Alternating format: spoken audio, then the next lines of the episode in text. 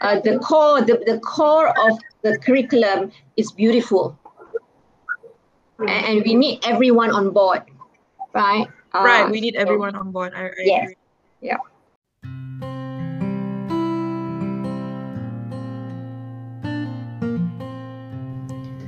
Hello, welcome to Amanduk, PLC to Podcast for Teachers.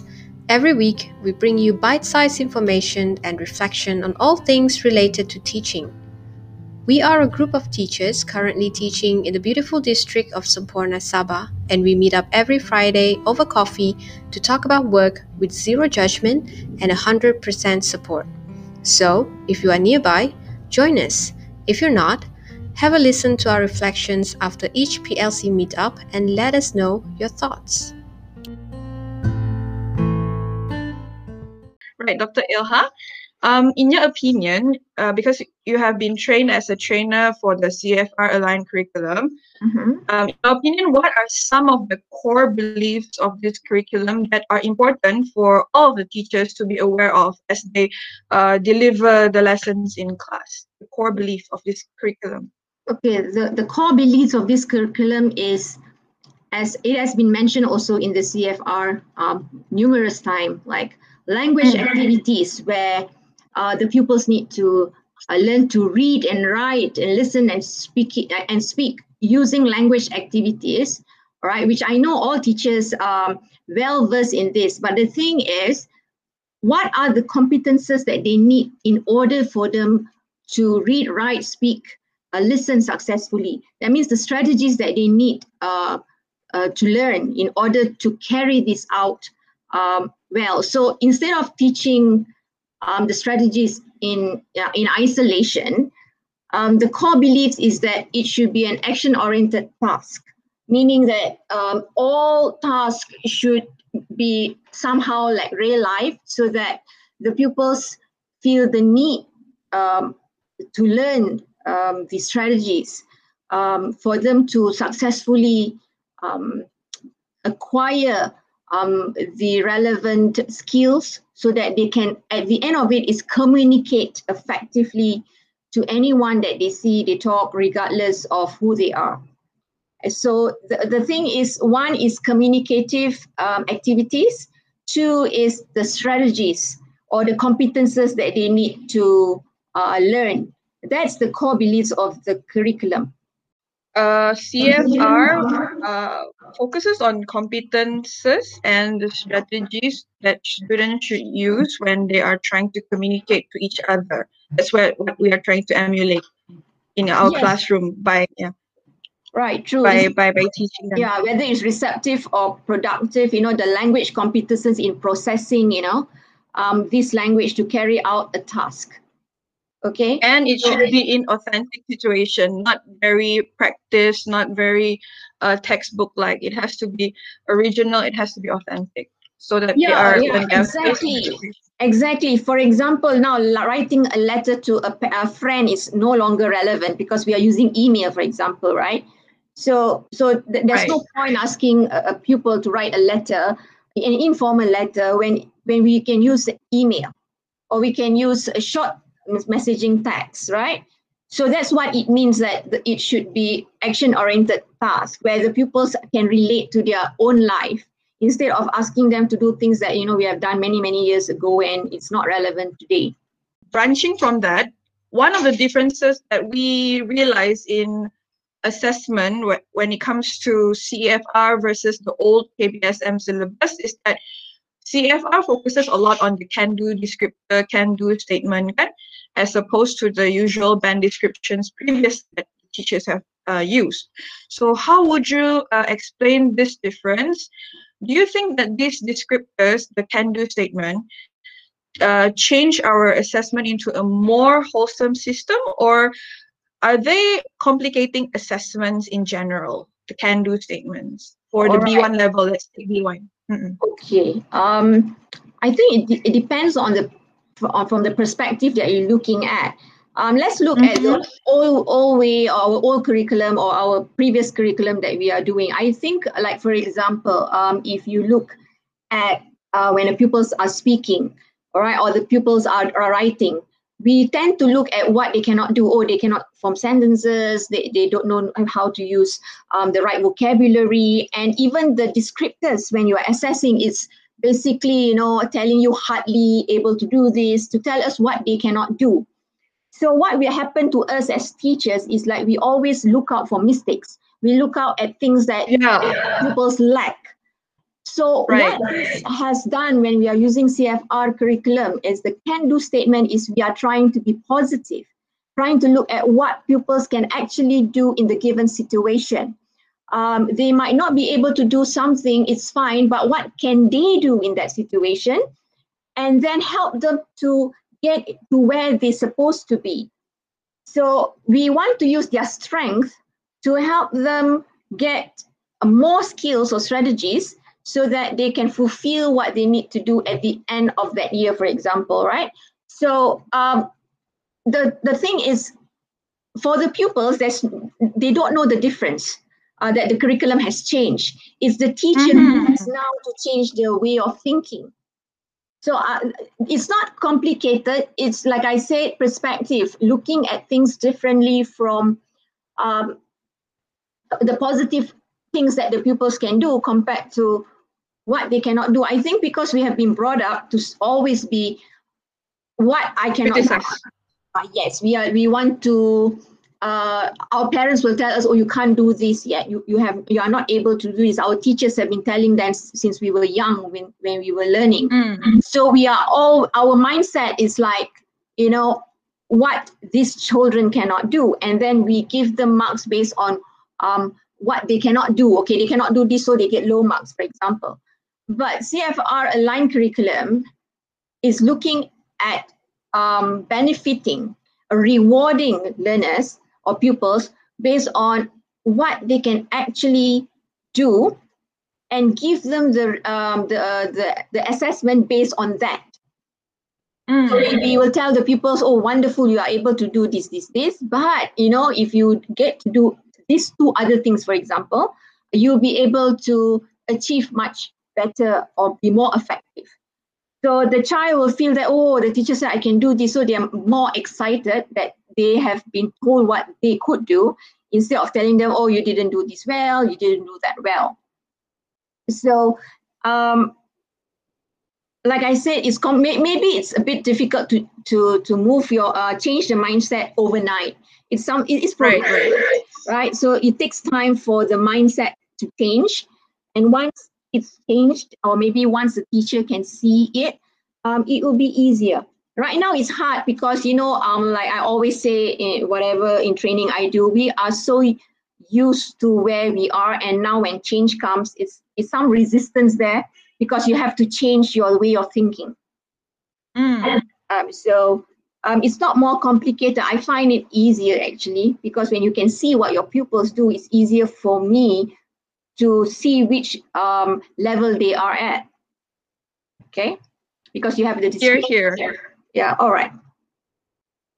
Um, uh, just a comment uh, after doing CFR for two years, I can see that the kids are actually excited to try out the activities. They are no longer afraid because we are looking at the holistic, uh, we are assessing them holistically. And the can do statement really helps them to uh, see the things that they can do instead of focusing on the things that they cannot do yet. So, yes, that's why I'm totally sold.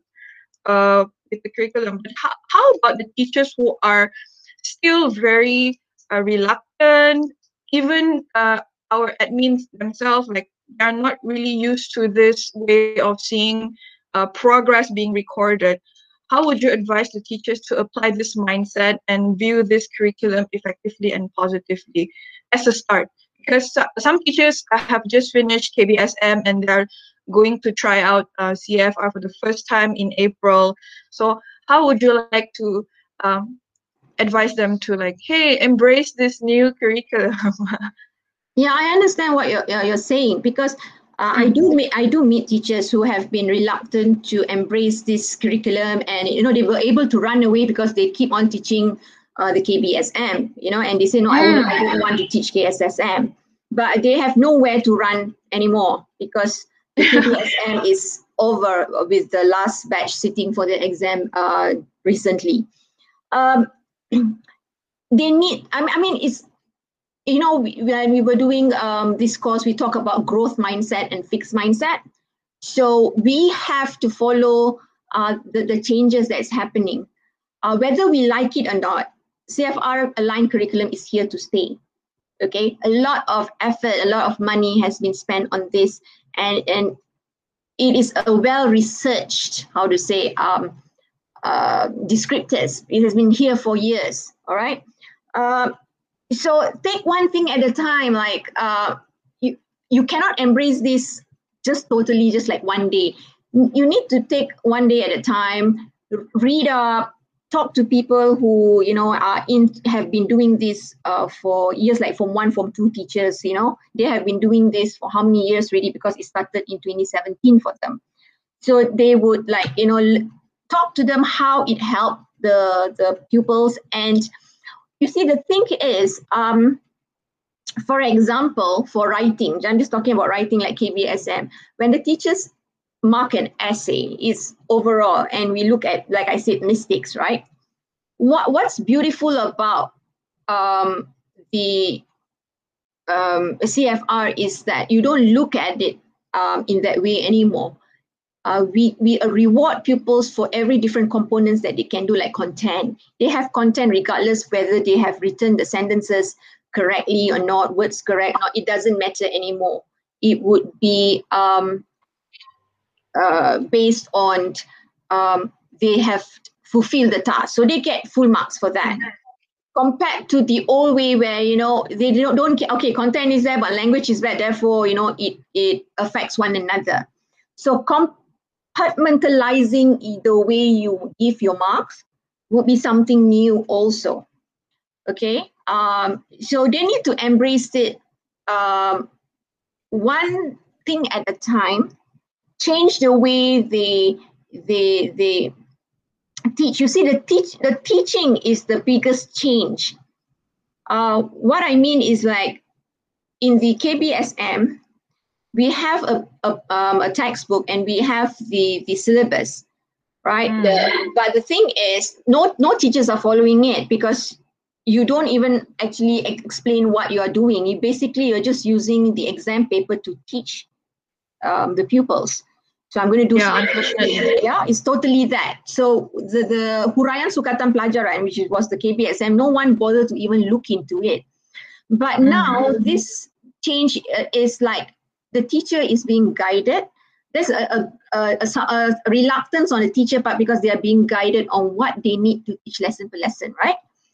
Uh, but what is important for teachers to know is that you don't have to anymore refer to an exam paper because whatever mm. you're teaching in the class using the scheme of work, all right, will actually help your pupil to answer no matter what format the exam paper is right because it really is is is like now there whatever you are accessing the pupils will be exactly what you're teaching in the classroom or whatever you're teaching in the classroom will be assessed in the exam. It's no longer um, like a two different street, like what you're supposed to teach and what's what you're going to be examined are totally different.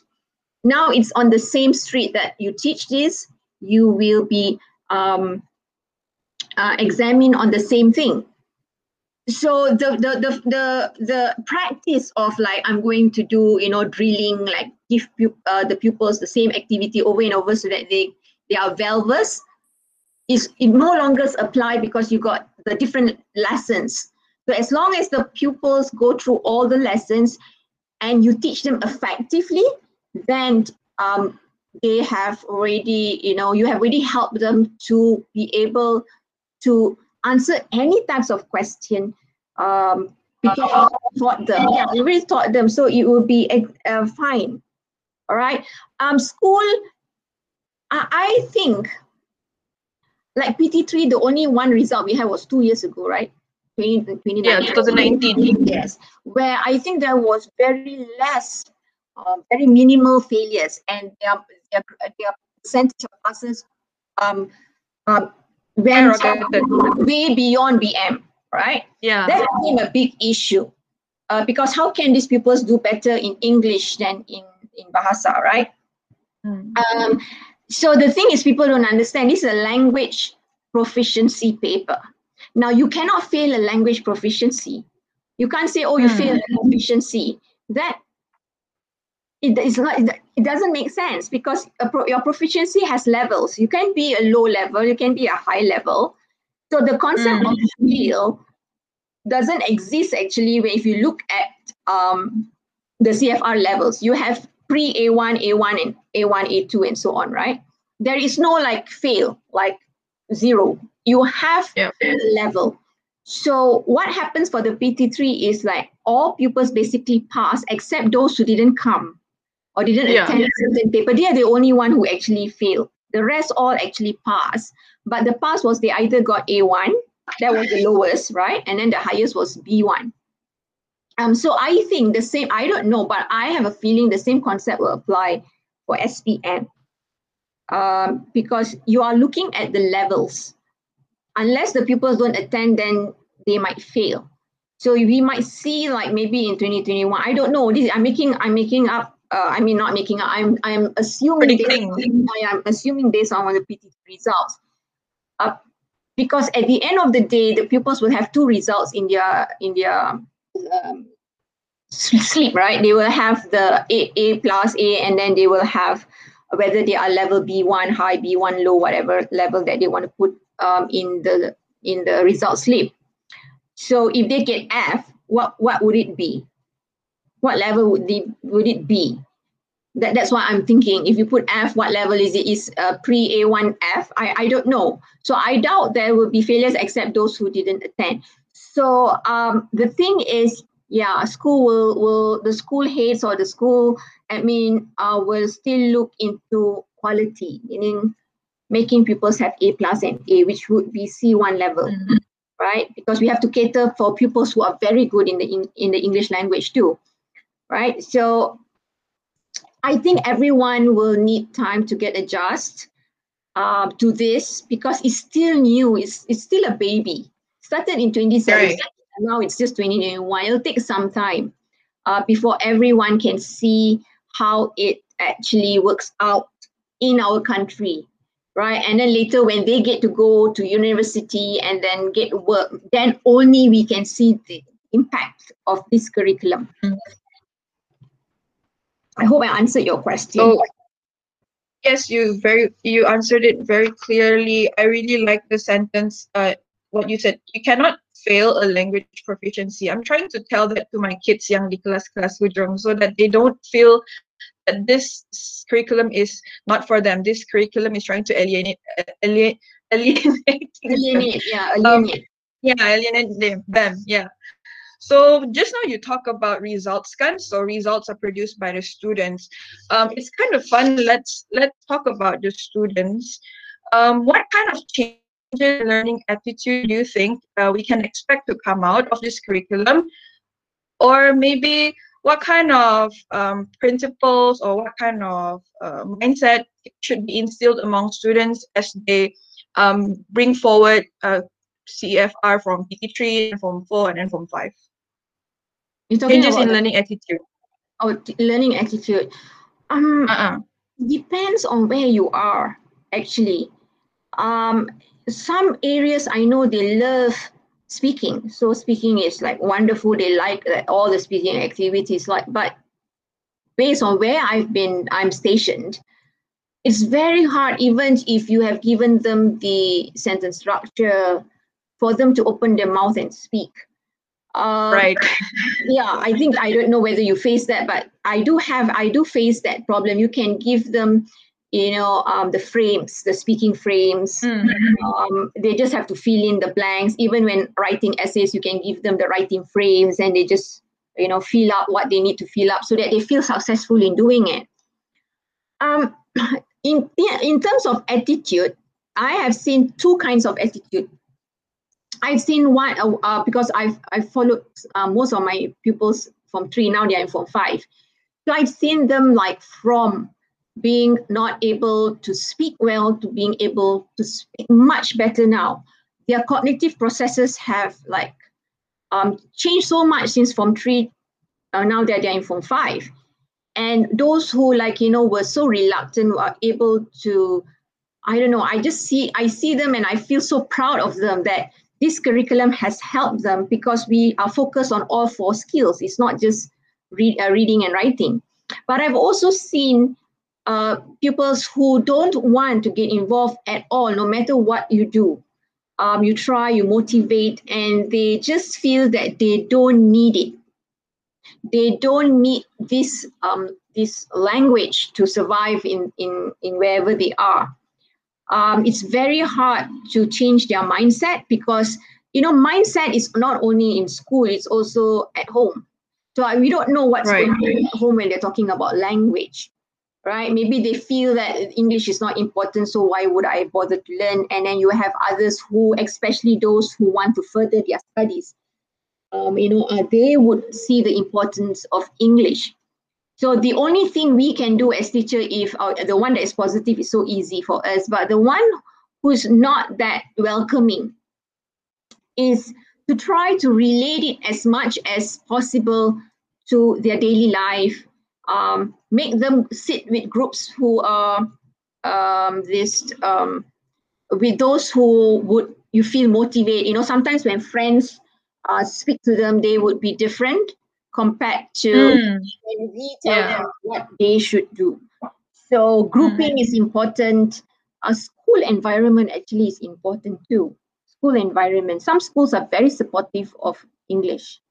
Uh, some most schools are not because they feel that Bahasa is more important than English. It all depends on this, the school environment, the home environment, how the teacher tries to group them when they are um, learning in the classroom.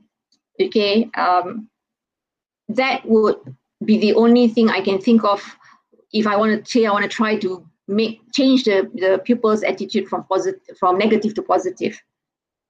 All right, but that we have to try. But at the end, it's up to the pupils, you know yeah because um, most of my friends are also uh, experiencing that. Uh, sure they do have positive uh, students who are happy with the curriculum but they're experiencing some difficult students as well. That's why they have been missing out during pdpr so i will relay this message to them. Thank you very much doctor for your input. Um, i like the point where you try to uh, where, where you said that we should as teachers we should try to relate the curriculum, the content, the skills with their daily life. Uh, it, uh, I do receive some uh, concerns from teachers who have uh, voiced out that some of them are not really comfortable or they, they might not be skilled enough to um, explain foreign contents or topics in the textbook because their students cannot seem to relate to. So, what is your opinion, or how uh, how should we uh, help these teacher these teachers out? Okay, um, there, there are a few ways you can do this. I know foreign mm-hmm. content. I, I feel, I feel for language teachers, we should. I mean, content is important, but it is not um, the the most important uh, because mm. the language skills that they need is more important than the content because we are not teaching content. We are te- teaching the language skills. Now, in real life, even as teachers, we will always get materials that we are not familiar with if we are reading or newspaper or a magazine. We will come across materials that we are not well versed with, right?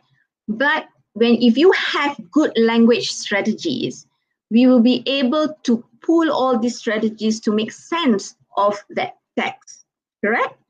Okay, this is what we want to instill in our learners you, you don't have to know the content of a text 100%. Okay. Mm. But you do know, I mean, when you want to teach successfully, if people say, I don't understand what is going on here, what you can do is this. Now, if you want to talk about a, a festival that is not um, related to in our country, you can find um, on YouTube or any materials, okay, that is in the mother tongue. Okay, it can be mm. you know, it can be in Malay, whatever. Ask them to watch it first at home, for example. Or if you don't have internet access, print out materials in their mother tongue about that festival. So that they can go ask them to go back and read that because it'll be very important for them when they come to the class the next time. Okay.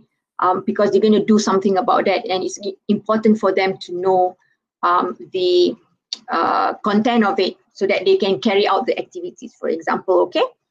Now, uh, people have to understand that if you look at CFR only per se, not looking at aligned curriculum, huh?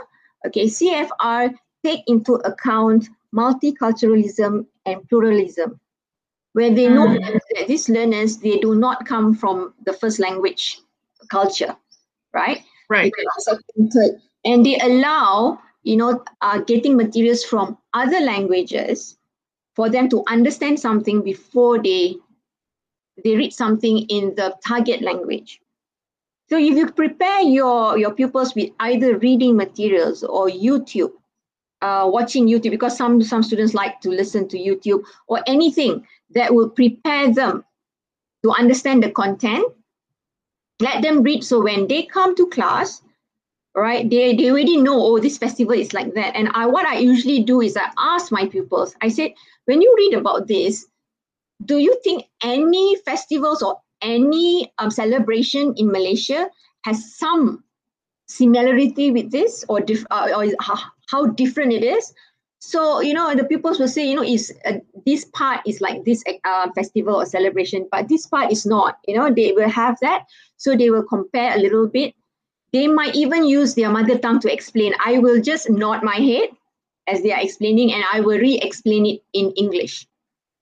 So, so, okay. so, so they will listen to how it's being said. Because if I just force them, no, you have to speak in English, what happens is everyone be quiet, right?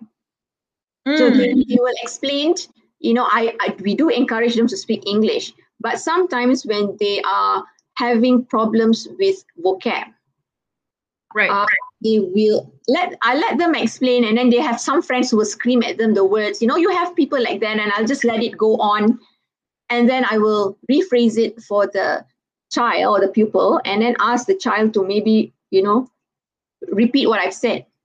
So that helps. Okay. Um, so you can do that.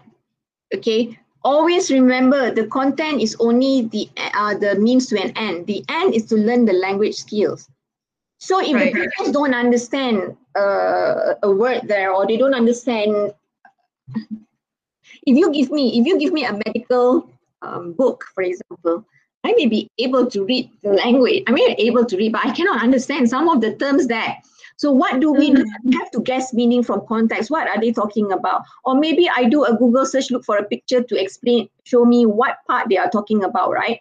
So these are strategies that we need to teach our pupils. What if you don't understand the word? What do you do? If during the exam, what do you do? How do you guess? This is what we need to teach our pupils, not like not tell the pupils, okay, try to guess the meaning. What's the answer? Okay, this is the answer. But we don't go into mm. how did you get the answer? What strategies did you use? These are very important in CFR aligned curriculum.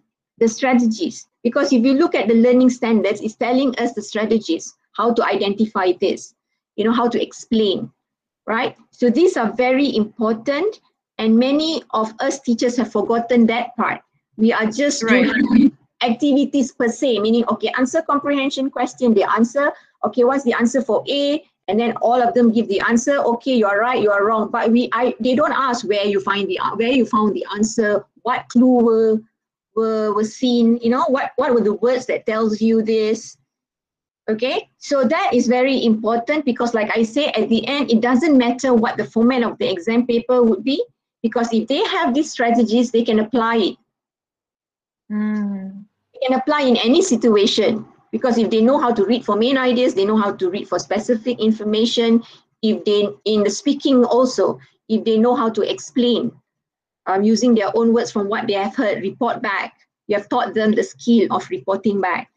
They would know how to do in any situation. Right. I guess that is why you can see um, cognitive uh, Im- improvement uh, improvement in your kids uh, in your students' cognitive ability uh, as they uh, move from from three to from five. Uh, yeah. Because I do understand that some teachers, why do they do that? Like they touch and go the comprehension activities is because due to time constraint. Like we are told to like hey you must finish your syllabus on time. So let's let's talk about that doctor. Um we are aware that we have a lot of time constraint and with PKP 2.1.0 2.0 and then there are also school activities that eat into our PDP hours.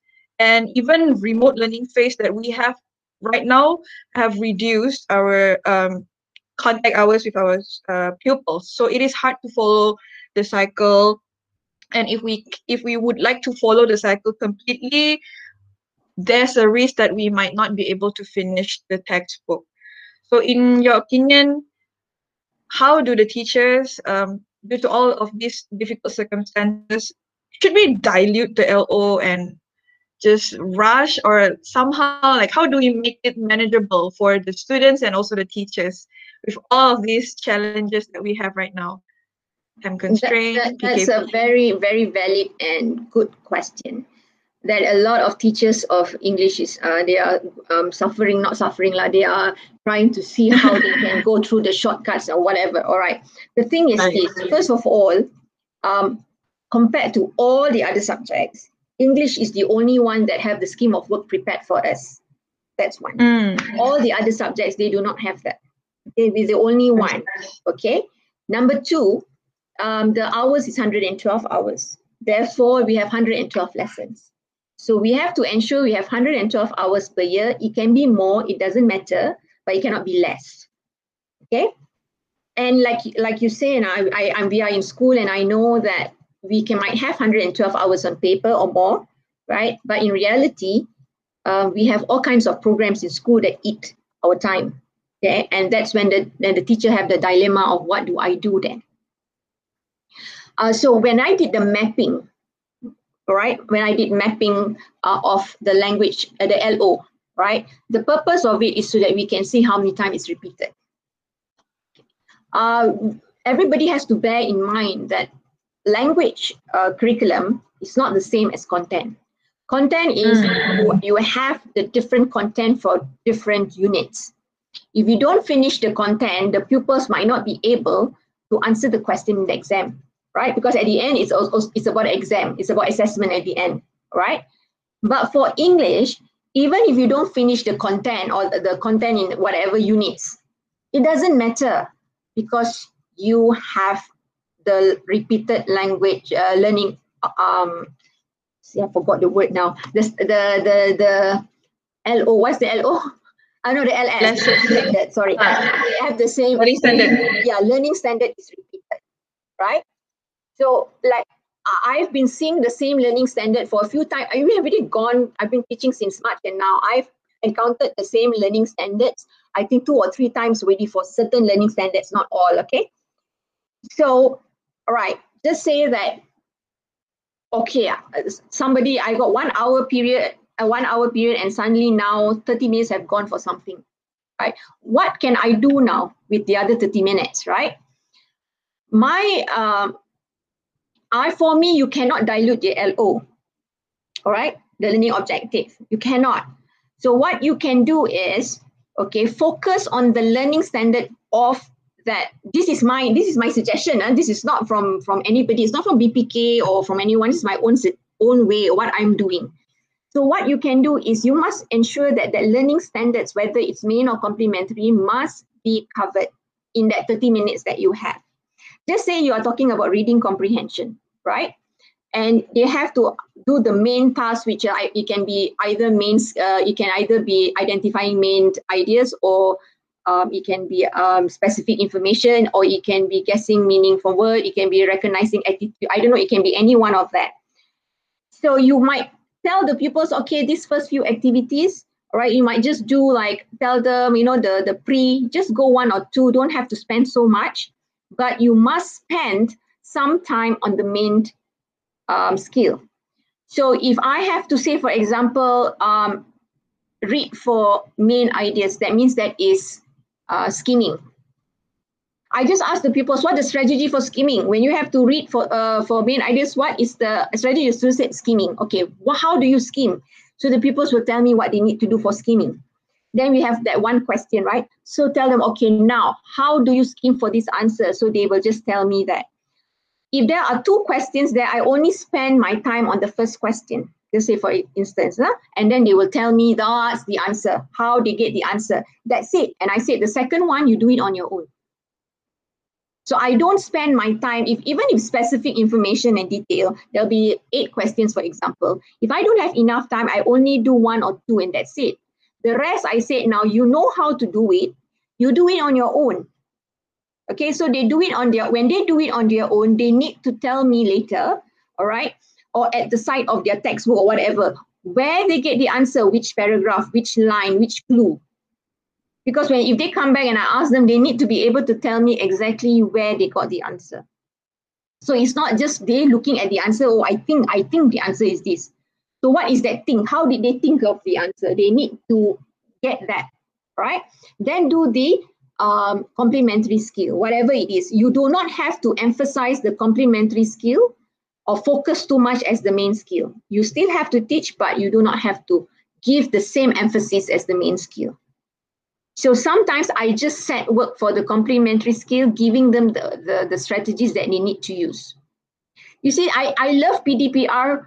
I, I mean, I love actually to see face to face, but there is also past point of PDPR because pupils can do you know um, a lot of things online and they can submit it to me in Google Classroom and I have all the records there of what they have done and it's blended learning. It's all not coming from me.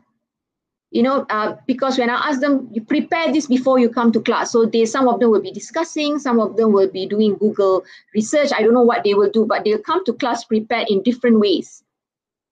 Okay? So that's that's good thing about pdpr because if in the classroom you you don't have that luxury of the computer there right?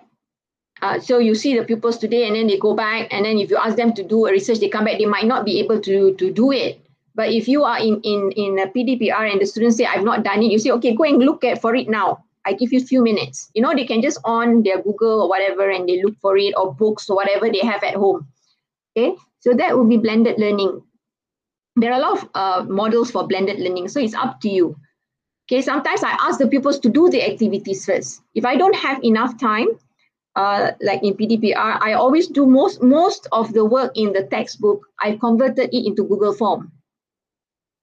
So it's so much easier for them because they don't have to spend time writing because they already write for all the other subjects. So I'm trying to minimize their time. So they use Google Form which is more work for me because I have to do the Google form. So what they do is I tell them, okay, today you go and do this.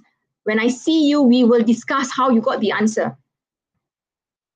You know, remember the, the, the inductive way of learning and deductive way of learning. You can use that too, right? Where they do mm-hmm. first and then they come back to class and then you go through the answers with them and ask them, how did you do it?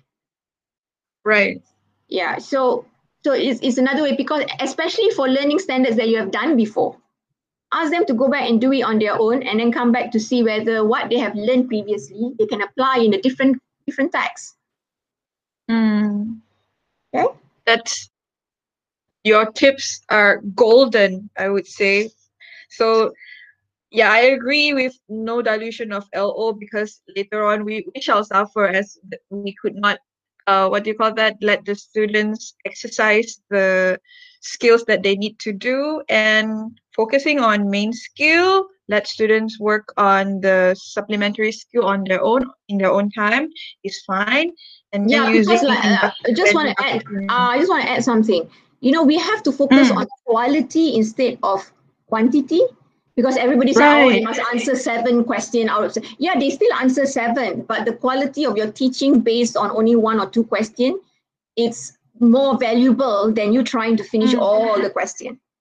Okay, because mm. you have a reflection, uh, reflection um, um, box or whatever reflection where you have to write. You can even explain why you didn't do all seven. Why only two? Mm. You know, you can explain time constraint that's your reflection that you you you should write and be honest right because we right. lo is just a plan what happens in the classroom is totally different it depends on that day what happened right so mm-hmm. always always emphasize quality over quantity very valuable uh, input that I shall relay to my friends. Okay, this is our last question of the day of this session. Um, so we are going to start our school in April. So the rush, the expectation to run to run classroom-based assessment, which we call here PBD, and we also have PBL, might push teachers to carry them out for the sake of doing it for the report, mencantikkan data. So are we missing out on the essence of PBD and PBL? How do we make full use of uh, CF, CEFR aligned PBD and PBL to help us uh, consolidate all the learning that is happening in our classroom and also during PDPR for the students? Actually, when you are teaching every day, you are doing PBD every day, basically. All the work that you give your pupils are PBD. They are evidence of what they can do because you will teach them, right? And then they will discuss, like I say, if you are hard for time, you do only two questions and then the rest they do on their own. That is already PBD when they are doing it on their own based on what you have taught them. So what uh, teachers can do is, as a, as a panel, decide that all classwork that is given from the textbook are PBDs, right? But they need to know, okay, for, for uh, the first listening text that they do, okay, what level they want to give, three, four, or you can see how many correct because all are at, at B1 uh, high level, right? Because the textbook is B1 plus, Form 5, I'm talking about Form 5, right? So you can decide that if they get all correct, that they are considered TP3. Because TP3 is they have achieved the the one the, the the level, right? But and then they keep on getting all the time always correct. Then you can give them four, five, six, because they show the consistency. That means they are actually higher level than B B B1 plus, right? So this is something that need to be discussed in the panel. Like all the work that has been done is PBD. We are doing PBD every day by right because you might not be able to assess for speaking, you might not be able to assess every learner. Right? Especially if you're doing face-to-face. One thing good about PDPR is I get my pupils to do speaking, all of them, and then they send a recording. So I have the recording of the whole class. But if you do face to face, you don't have that opportunity because you can only listen right. to maybe two or three, and you only can give, um, you know, uh, give PBD, uh, I mean, the, the level of performance to that pupils, and then next time you choose another three, right? Right. But for PDPR, everyone has to submit the recording of their speaking, whether they use Google Meet or they use audio from WhatsApp. You know, our pupils are very creative. There are so many mm-hmm. different ways that they they submit their work. So these are all evidence right? So you don't have to wait until april then you say oh what what do i do? How do i have to rush my pbd no you have done it since the school started in march right? Is it march? March right? Yeah not march sorry. In january. What am i talking in january that we did pdpr you have started already. Okay? So when you come back it's based on what the pupils have been able to do since January until now. It's like three, four months, right? So they they you give them the the uh, the level of performance based on what they have shown you and based on the evidence that you have. Right now, this is one thing um, we all have to be careful. Schools have their KPIs. Right. So there is um, how to say. Um, I don't know. I don't know how to explain. Um, one side you want to show that you know these are what the pupils can do and one side you have your uh-huh. school admin who want certain things. So you are the professional. You have to decide how you want to balance that both and give what is rightfully for your pupils. Mm. okay? Because it's very difficult. Because for kpm your you are the teacher it's your professional judgment. So for me i respect my teacher's professional judgment. If they feel that these pupils can only get three fine they are three but you also have on one hand the admins who wants four, for example. All right. So this is something uh not it's not an easy answer that I can give. All right. right. Uh, yes, because uh, JPN and PPD have their own uh, vision. KPM's vision is very easy. You decide everything because they have the PBD book which tells you are the professional and your professional judgment is based on many things like looking at the curriculum, um, your your how you you know you give the work to the pupils, um, how they have performed, your evidence, okay, and all that. You have that. They explain to you in detail what is your professional judgment. Even following that, all right, you will still have the other side who wants something different. So you have to find the balance and do what is best that you can for yourself and for your pupils. So I'm not going to say that you know do whatever is right and then you get yourself in trouble. No, that's not my, my advice. Okay, so because I can I can say let's be idealistic and give the pupils what they deserve based on this, and then I will have teachers telling me, but my school says this. You have that right. So find the balance and give what is rightfully for your pupils. Okay. Okay, thank you, Dr. Ilhat. That is a very uh, good reminder that actually what we have been doing in class is actually PBD. Some of us like, eh, oh, I thought we have to like compile uh, into a project. That's not the case. PBD is actually what we have been doing in class. Uh, our students' exercises, those are actually our evidences. So thank you once again for the reminder. So thank you so much. I You're guess welcome. that is all. Thank you for having me. All right. It's a pleasure to have helped all of you. So you all have a wonderful weekend.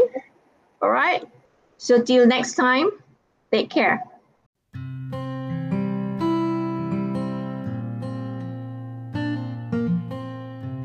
Amanduk PLC to Podcast for Teachers is brought to you by SETS, and for more information, find us on Instagram, Amanduk Podcast.